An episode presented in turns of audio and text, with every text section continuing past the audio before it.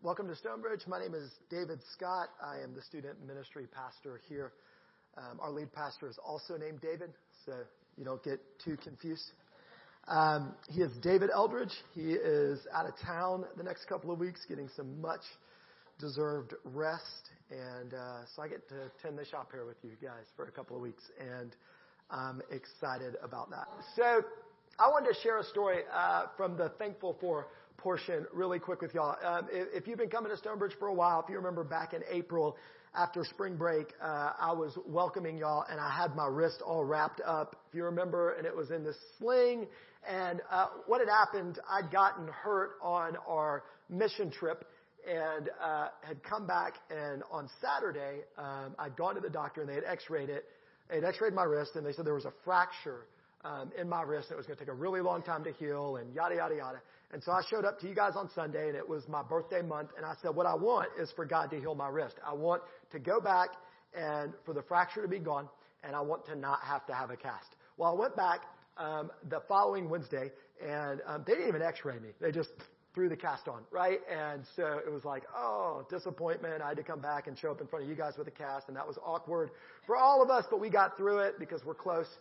And, um, so anyway, all of that to say, uh, this past Monday, um, I went back because it was time to uh, look at the cast and take it off. And they did a CT scan. They had done a CT scan, and the doctor came in and she said, "Well, this is kind of strange, um, but I'll show you.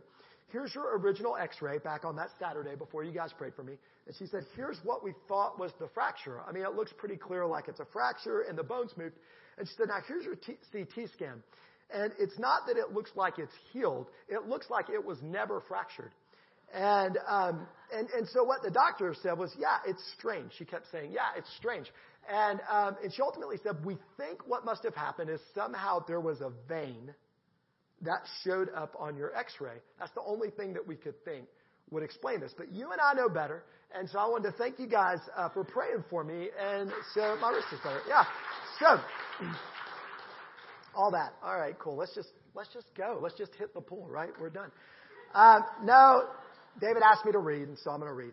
Uh, we're looking at Acts, and uh, Acts is this just incredible book um, that talks about what the early church was like, and it's really cool and really different, probably, than what a lot of us think that church is like. And so over the past few weeks, we've seen uh, the, the followers of Jesus be filled with the Holy Spirit and start to live in this community together. If you guys remember, you look at the end of Acts chapter 2 and it talks about all these incredible things that they do together. Um, and then over the past couple of weeks, I think you've looked with David at this story of Peter and John going to the temple and they're walking to the temple and they see a guy um, who's on the ground. He's lame. He's a beggar. He can't walk.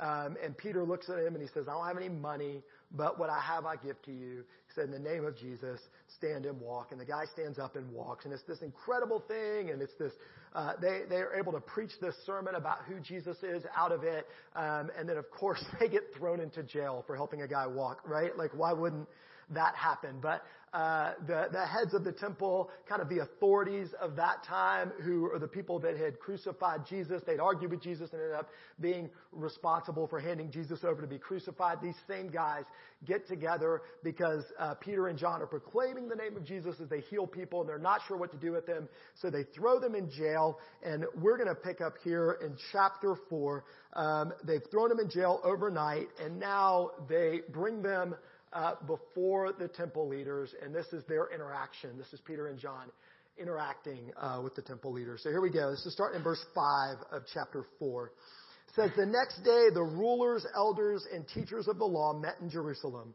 Annas, the high priest, was there, and so were Caiaphas, right? Those are big names if you've been following the story of Jesus with Luke, right? Those are gasp worthy names, right? They're like, oh, we know Annas, we know Caiaphas. They knew to boo and hiss at those names because those were the guys that Jesus had gone before. Um, so were Caiaphas, John, Alexander, and the other men in the high priest family.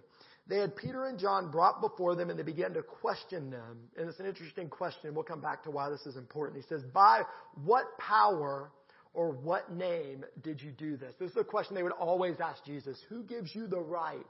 Who gives you the authority? Temple authority was a big deal for them. So that's why they're asking this question says, Then Peter, filled with the Holy Spirit, that's the answer, by the way, said to them, rulers and elders of the people, if we're being called to account today for an act of kindness shown to a cripple and are asked how he was healed, then know this, you and all the people of Israel. It's by the name of Jesus Christ of Nazareth, whom you crucified, but whom God raised from the dead, that this man stands before you healed. He is, and here they're quoting that passage, that Psalm 8, 118 that Ashley read at the beginning of the service. They're actually quoting that same psalm here. He is the stone you builders rejected, which has become the capstone, which means the finishing stone. There's a lot of temple imagery for them here. There was this idea of God was going to build a new temple someday, and it was going to be finished off by this incredible capstone. And they're saying that's Jesus. Jesus is the completion of the new temple. Salvation is found in no one else for there is no other name under heaven given to men by which we must be saved. When they saw the courage of Peter and John and realized that they were unschooled, ordinary men, they were astonished and they took note that these men had been with Jesus. But since they could see the man who had been healed standing there with them, there was nothing they could say. So they ordered them to withdraw from the Sanhedrin and then conferred together. What are we going to do with these men? They asked. Everybody living in Jerusalem knows they have done an outstanding miracle and we cannot deny it. But to stop this thing from spreading any further among the people, we must warn these men to speak no longer to anyone in this name. So they're kind of stuck. They're like, we don't have, really have any bullets to shoot right now because the guy's healed. And so that's tough to argue with. And so they think all we can really do right now is just pull them in and tell them to stop it. That's, that's their whole plan. Then they called them in again and commanded them not to speak or teach at all in the name of Jesus. But Peter and John replied, Judge for yourselves whether it is right in God's sight to obey you rather than God. For we cannot help speaking about what we have seen and heard. And that's the mic drop moment, right? Like you, there's no response there. And further threats, after further threats, they let them go. They could not decide how to punish them because all the people were praising God for what had happened. For the man who was miraculously healed was over 40 years old. On their release, Peter and John went back to their own people and reported all that the chief priests and elders had said to them. When they heard this, they raised their, they raised their voices together in prayer to God. Sovereign Lord, they said, you made the heaven and the earth and the sea and everything in them. You spoke by the Holy Spirit through the mouth of your, your servant, our father David. Why do the nations rage and the peoples plot in vain? The kings of the earth take their stand and the rulers gather together against the Lord and against his anointed one. Indeed, Herod and Pontius Pilate met together with the Gentiles and the people of Israel in this city to conspire against your holy servant David, whom you anointed. They did what your power and will had decided beforehand should happen. Now, Lord, consider their threats and enable your servants to speak your word with great boldness. Stretch out your hand to heal and perform miracles, signs, and wonders through the name of your holy servant Jesus. And they prayed, the place, after they prayed, the place where they were meeting was shaken, and they were all filled with the Holy Spirit, and they spoke the word of God boldly. So I've had a few conversations um, in the past week or so, and, and what they've centered around is this idea that it feels like our world is changing at a very rapid rate. Do you notice that? Like, it feels like that change is different even than it has been. Things are always changing, and I, and I get that, and, and maybe people feel like um, the rate picks up, but what, for one of the first times in our society, there's a high value on change for the sake of change. Do you know what I mean?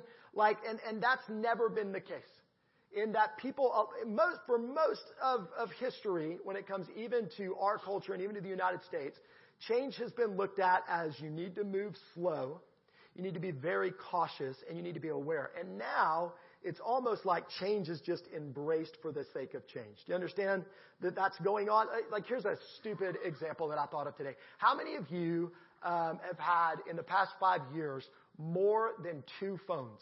You've had, you've had two new phones in the past five years. Yeah, anybody? How many, buy, how many of you guys have had more than three new phones, would you say, in the past? How many of you have had more than, more than one new phone in the past year? Anybody? Like you've had multiple new phones, right? Yeah. So for the first 22 years of my life, that was my phone. Anybody have that phone? The beige phone? Yes, we all had it. There wasn't even like types of phones. There was that one and there was a green one, right? And there were like two or three phones and that was all you had. You did not get a new phone. And you just sort of lived in that phone. Even the phrase, like, I lost my phone, was, those words didn't even go together. You didn't lose your phone. It just sat there. You might lose your phone privileges, right? You might have your phone turned off, but you didn't lose your phone. Like, there's just this new thing. And how many of you already want a new phone? Yes, absolutely. We all do. Let's just admit it. There's just this value of change. We live in an incredibly fast changing society, and that's kind of a simple, superficial term for it, but there's all kinds of changes that are happening daily and weekly, and, and the pace is so quick, and sometimes it just makes you nervous and anxious, doesn't it? Like it makes you, or you're the kind of person who loves change and you're like, yes, whatever the next thing is, I value that. Usually it's based on age, not always, but, but there's this response that we have to change. Change creates this tension and, and they lived in a similar place in Acts. And, and that's, that's the kind of feel that you have in this conversation between Peter and John and the temple leaders is that things are changing rapidly from what people expected them to be and how people expected things to work and how people expected people to behave. And for some, it created a lot of tension. And for these temple leaders, you even see them in this passage thinking, they're like, what do we, what, how, who are these guys? Right? There's all of these questions that are coming up in them, and it centers around this idea of who exactly is in charge. And that's a scary question when you don't know the answer, isn't it? When you don't know who is in charge, trust me, I spend most of my time with middle schoolers and high schoolers, and if I walk into a situation and I don't know who is in charge, it is a scary place to be right? It is, it is, it can be very scary and very disarming when you're not sure who is in charge. There's, there, there, there's this big narrative that, that most of the people in Israel had lived in for all their lives, and their parents had lived there, and their parents before them had lived there. We've talked about it before in here. You've heard David talk about it. He's got this great chart. I'm not going to give you the great chart today, but it was this idea that life was going to exist in two acts. You know what I'm talking about? That there was this sort of two act play right? And on one side, that's mine. That's my, that's my great chart. If you guys just want to acknowledge, um, it's not as good as David's great chart. Uh, so Israel, Israel believed that the world was going to happen in two acts. In the first act, they called this present evil age. Some of you guys are familiar with this terminology. You've heard us talk about it before. And this present evil age was sort of the place where, where the devil, where Satan got to have this, this limited ruling power. You guys hear him in the Bible. He's called the prince of this age right? You see him offer Jesus certain, amounts of authority. It's where this idea where, where sin is allowed this, this limited rule, not entire rule, but, but this limited opportunity to rule. It, it's an area where the scriptures say people are blinded to God. It, it's very hard to see who God is. Uh, there's a lot of idolatry. People worship other gods. Um, and there's general chaos. Things do not operate in a peaceful, ordered way. And Israel believed that this was the time that they lived in, and that eventually all of their prophecies pointed to this second act that would take place called the kingdom of God. And in that kingdom of God, God would finally and fully rule. And everything that happened would be God's desire and God's reigns. And people's eyes would be open, for good or for bad, to the truth who God was, and peace and liberation was going to come from this Messiah. There was going to be this saving character that would step in and, and bring liberation to people in bondage and bring peace where there was chaos. And God was going to be fully available. Whereas in the present evil age, God's availability was limited to certain people and to certain places, particularly the temple was where God's presence resided. And, and that's the way they thought the world was going to unfold. And so Jesus steps in and, and messes with that. Jesus steps in and he says there's actually not two acts, there's three acts. And, and there's this middle act where the kingdom of God comes near. Where the kingdom of God, some people say, eh, some translations say, becomes touchable. That if you're willing to reach out, you can have it. It can be touched, but it comes alongside this present evil age for a time. And the reason that God allows this is that so as many as possible might decide that they're going to enjoy the fullness of the kingdom. That's why God brings the middle act.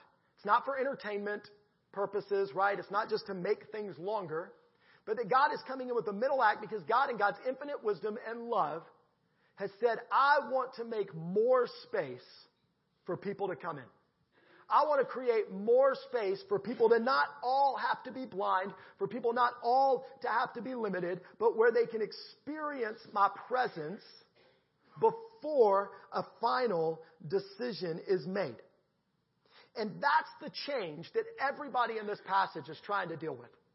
Everybody in this passage is trying to experience and deal with this change that, that it's not just two acts. It's not just either or, that God has allowed for a time for there to be a both and. And the question that everybody is asking or trying to answer is this.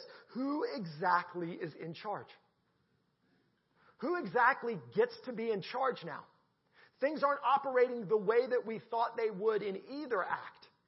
And so over here we see all these things that are still present. And then over here we suddenly see these new things. People who couldn't walk all their lives are standing and walking, right? Like miraculous things are happening. Unschooled people are speaking with authority. The presence of the Spirit is pouring out everywhere and not just in the temple. And the question is, who exactly is in charge? And the answer doesn't feel simple.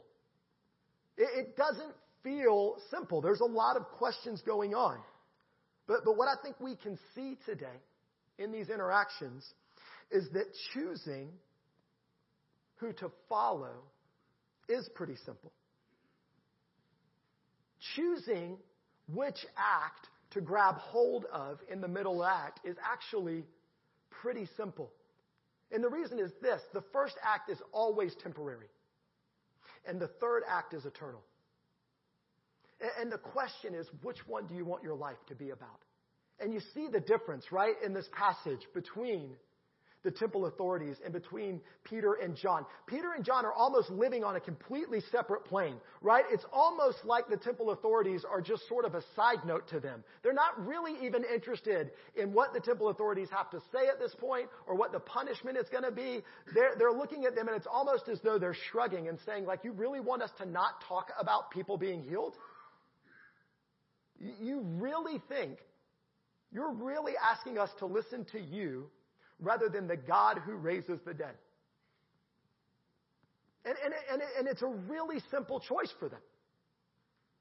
Because they've realized that there's an eternal act that is coming, and they have decided, I want to be part of the eternal act. So the difficult thing is that you can kind of pick in the middle act which act you really want to give your attention and time to. Does that make sense?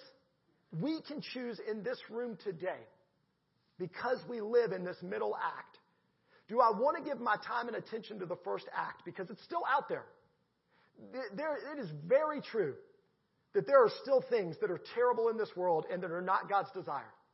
That there are things that happen. People die. People uh, get forgotten about. There's, there's all kinds of injustice and things going on. And we, and we can devote our lives to that and we can live in light of the first act, or we can choose to live in the light of the third act, which is also breaking in, in this middle act. And you can see in this passage the difference between those two lives, right? One is confused, scared, unsure, angry, anxious, and the other one is, is devoted and focused and powerful and life changing. See, the, the truth of this passage, and, and this is true no, no matter where you are. If you're in here today and you don't believe in anything I just said and you don't believe in this, uh, th- this is true. It is that most of the time, living in reaction to our past shackles us to it. But living in hope of our destiny takes the world to new places.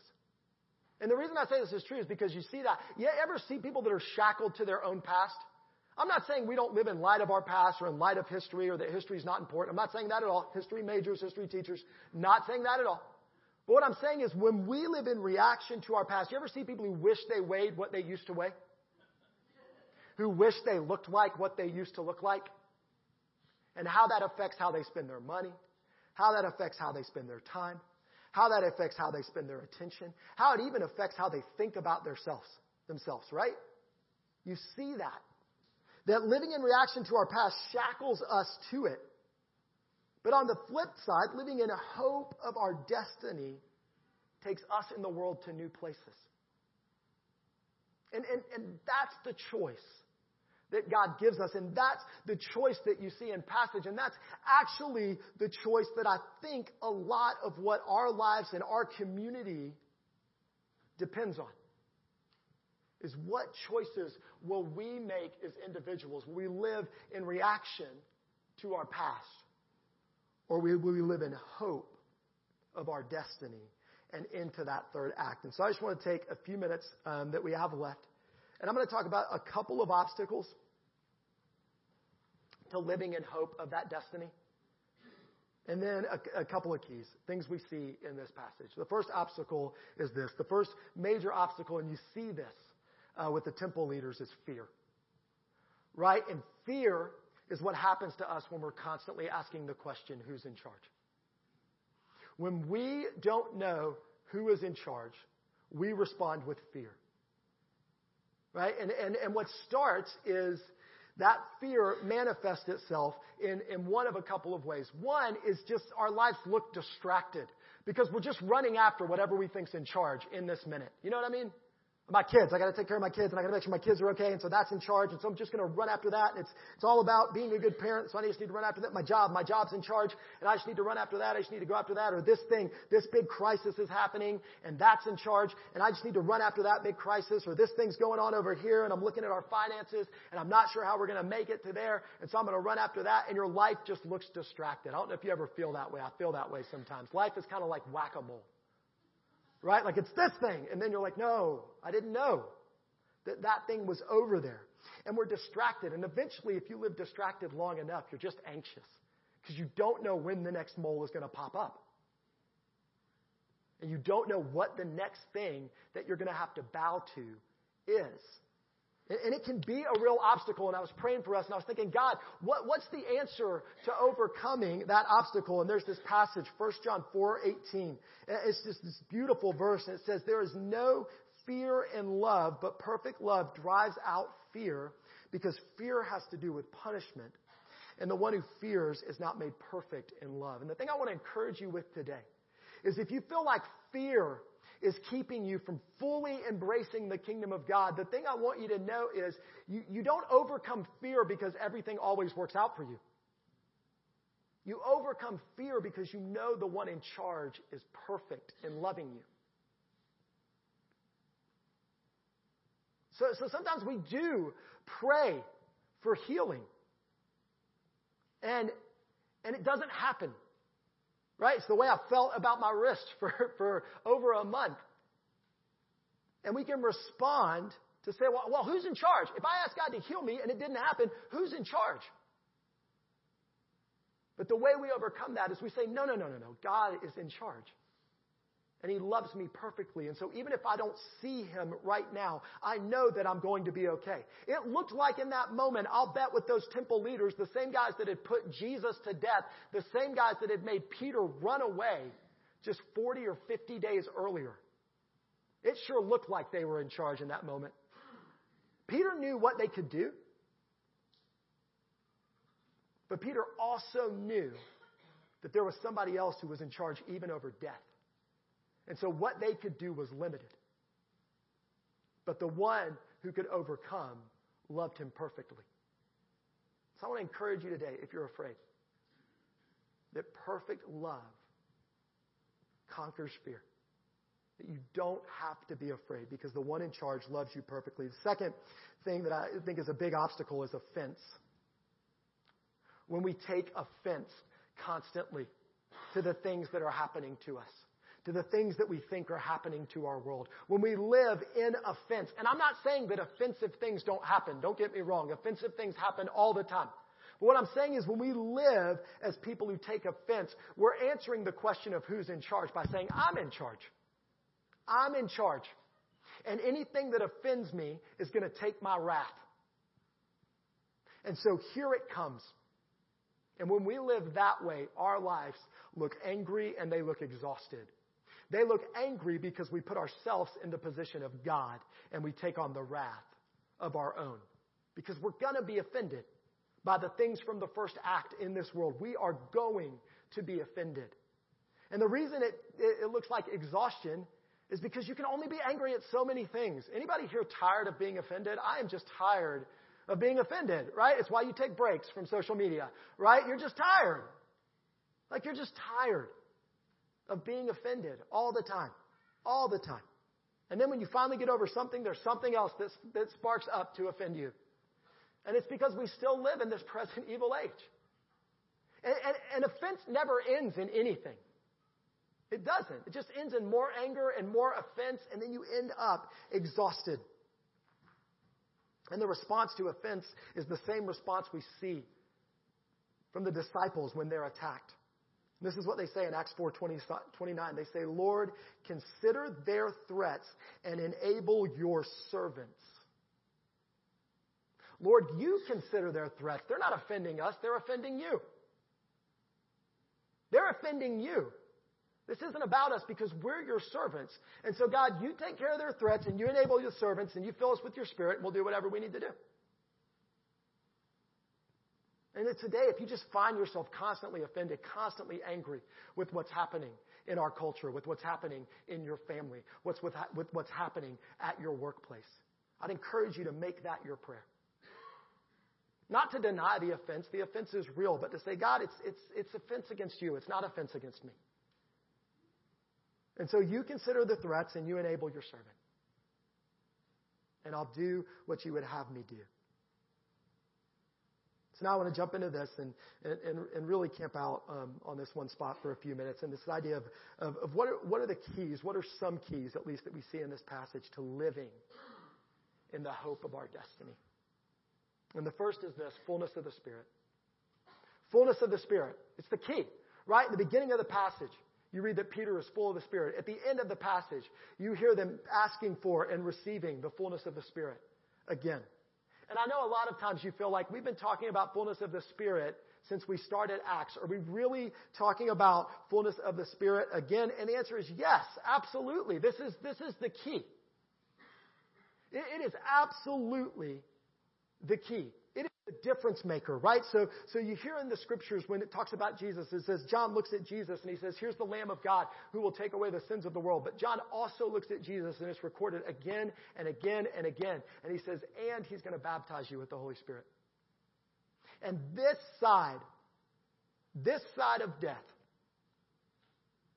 probably, maybe the most crucial gift we get is the, is the fullness of the Holy Spirit to live in the hope of our destiny this side of the third act. Absolutely living in this fullness of the Spirit is key. And asking and keep asking and being filled again and again and again. Um, I bought a car recently, and one of the great surprises that I found out was that the fuel gauge doesn't work. Anybody got that problem? I know Bo does, right? And the fuel gauge doesn't work. And so sometimes I'm just wondering, right? Is this going to work out today or is it not? In a couple of days it has not worked out and it is not fun. But if I would fill up my tank every day, I would never wonder, right? And, and I think there's something to be drawn on in the fullness of the Spirit in that. Is that do we need to keep talking about the fullness of the Spirit? Yes, as much as we need to keep asking for the fullness of the Spirit again and again and again and again because we need it because we live in a world that is still in that first act and it is constantly causing us to spin that fullness every minute. And so absolutely we ask for the fullness of the Spirit. See, too long we have fought the first act on its own terms. Right? We have believed in this idea that old intelligence and old temple are the way to go. And what I mean like what I mean by that is like you guys have heard this. We live in a secular society, right? I used to hear that term forever and I didn't know what it meant, but essentially it's this idea that that we're constantly questioning and constantly digging in with our minds and constantly asking and wondering and judging and, and doing all these things. And ultimately what it's turned into is this idea um, that you teach your way to the truth that you teach and question and analyze your way to the truth. And the way the church has responded to that, stay with me just for a minute. The way the church has responded to that is to say, okay, cool, we're going to be better teachers. We're going to have better events, right? We're going to gather people to better places, but we're going to play by the same rules. What the Holy Spirit says is no, there is a longing in the hearts of people for something more than the old temple and something more than the old intelligence. There's a um, there's there's kind of this guy. He's, he's known as one of the uh, fathers of, of secularism, and his name's Julian oh, Julian Barnes. If you've ever heard of Julian Barnes, and Julian Barnes wrote this book. It was a bit of an autobiography. And one of the things Julian Barnes has never set foot in a church, never been religious at all. And, and one of the quotes from that um, is up here, and he said he says this in that book. He says, "I don't believe in God, but I miss Him." I don't believe in God, but I miss him. You hear in our society a longing for a new intelligence and a new temple. That's why we need the fullness of the Spirit. It's not going to be enough to teach people into the kingdom of God. It's the experience of the kingdom of God coming on earth. It's what they couldn't argue against, right? They were stuck they're like, maybe we can tell you to stop talking about it, but you're healing people. We can't say you're, we can't say you're wrong. And it's grabbing hold of this new intelligence that says it's God. It's the fullness of the Spirit speaking through us that, that people need to hear. And this new temple, it's God building something that doesn't say, come into a room and hear a lecture for a little while and then go out and try to live that way. It's God saying, when I come into the room, take me out into the community and change it. That's living in the third act. That's living in our hope and in our destiny. There is a longing for God that exists in our world, and we have got to stop being offended and we have got to go on the offensive. We belong to a superior kingdom, and we don't need to play by inferior rules. You know, it says, this was such an interesting part of the passage to me. It said uh, that they couldn't, they, it says everybody was amazed because the guy was healed and he was 40 years old. Doesn't that sound weird? It's like they think people died at 40. Am I in trouble soon? Right? Like, it's like, man, if anything after 40, if anything heals, you're lucky. Right? No, I don't think that's what it was. I think that what they saw was that for 40 years the temple had no answer for this guy.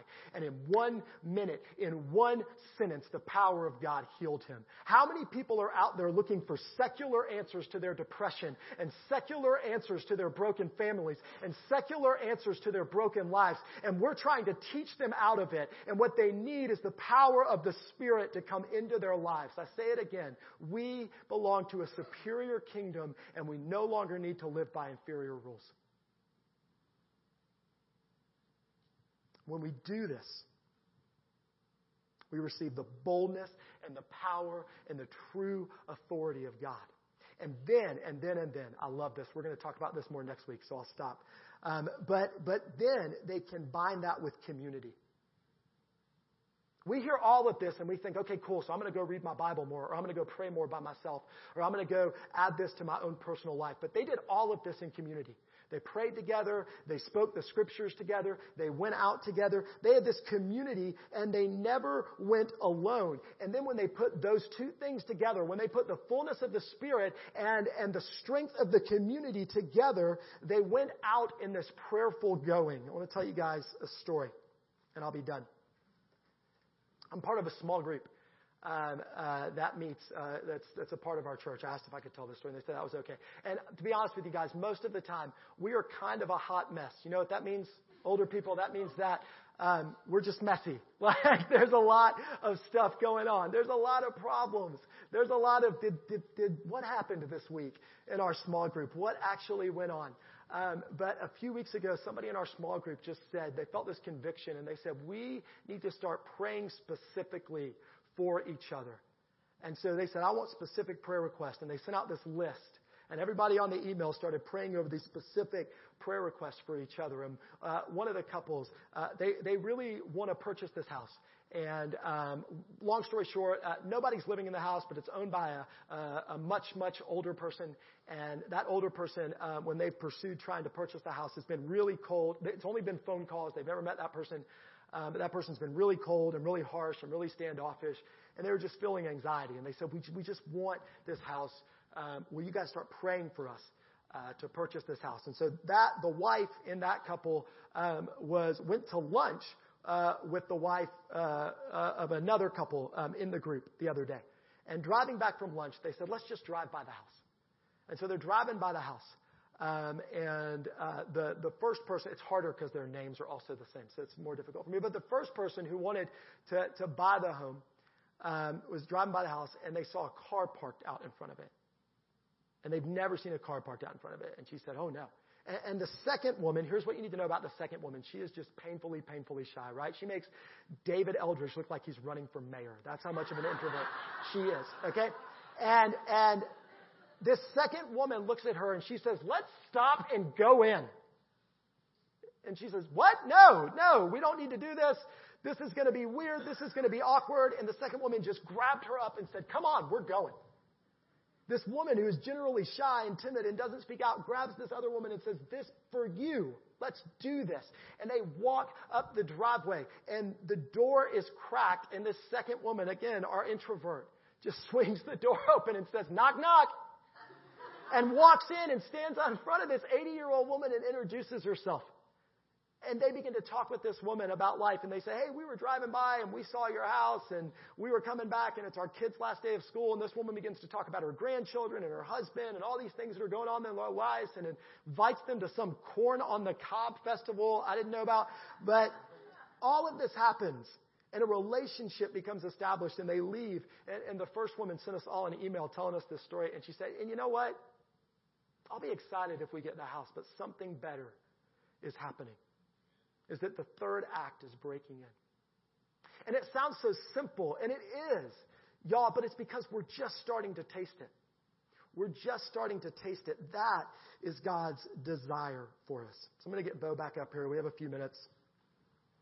If we have some, uh, if we have a couple of ministry teams that can come up, we're going to have a response. If y'all could come up um, to pray for people. And so when I was praying for our response, three things uh, in, in my mind um, and in my heart that I wanted to share with you guys. They're going to come up on the screen. So, so sort of three questions. We'll pray for you about anything. If you need the breaking in of the kingdom in your life, we want to pray for you in any area, but specifically these three things. Um, the first is if you're stuck on the question, who's in control? If there's either a ton of fear in your life right now, or, or there's a ton of offense in your life right now, we would love to pray for you about those things and ask God to just reveal himself as the one in control. Um, the second is this old or new? Old or new? Where are you going to live? Do you want to do you want to live in reaction to Act 1? Or do you want to live in hope of Act 3? Because to be honest with you, Christians do both. A lot of the time. A lot of times we still play by the old rules and live in the old rules. And, and just to ask God, maybe it's even you just asking God, God, where do I live most of the time? Where do I spend most of my life and where am I right now? Am I, am I looking back at Act 1 or am I looking forward to Act 3? And if you'd like us to pray for you about that, we can. And then this one, this one in particular, um, I, I, felt like there are people in here uh, that the Lord is just calling into this one. And that's who's going with me. Who are the people in my story that are my community? If you're in here today and you just feel alone, and, and I particularly thought about single people who you wonder, is there anybody to go with me? We would love to pray with you. We would love to pray with you. If you're a single person and, and that's a wondering for you, is there ever going to be anybody to go with me? What does community look like as, as a single person? And then the second thing is I want to pray uh, for, for married people who uh, either as either, either together as spouses, you think we don't know how to go together. That, that's a struggle for us. We don't know how to walk into these things together, and we want God's help. Or maybe you're a spouse and, and you're here by yourself, and, and your spouse is not even even close to this yet. and, and you want prayer for that as well, we would love to pray for you. So I'm going to pray over us, and then you guys can respond and stand and worship. Let's pray. God, first, we just thank you for your great mercy. God, that um, that you haven't just sort of thrown things straight into the third act, that there, was, that there is still place for us to respond to you. And God, we thank you that you haven't just left us in the first act, God, that we're not just left hopeless or in despair, but because of your Son, we can live in this space of hoping for our destiny. And not just hoping for our destiny, but, but by the power of the Spirit, seeing it drawn into our present. God, I pray for all of us that we would live more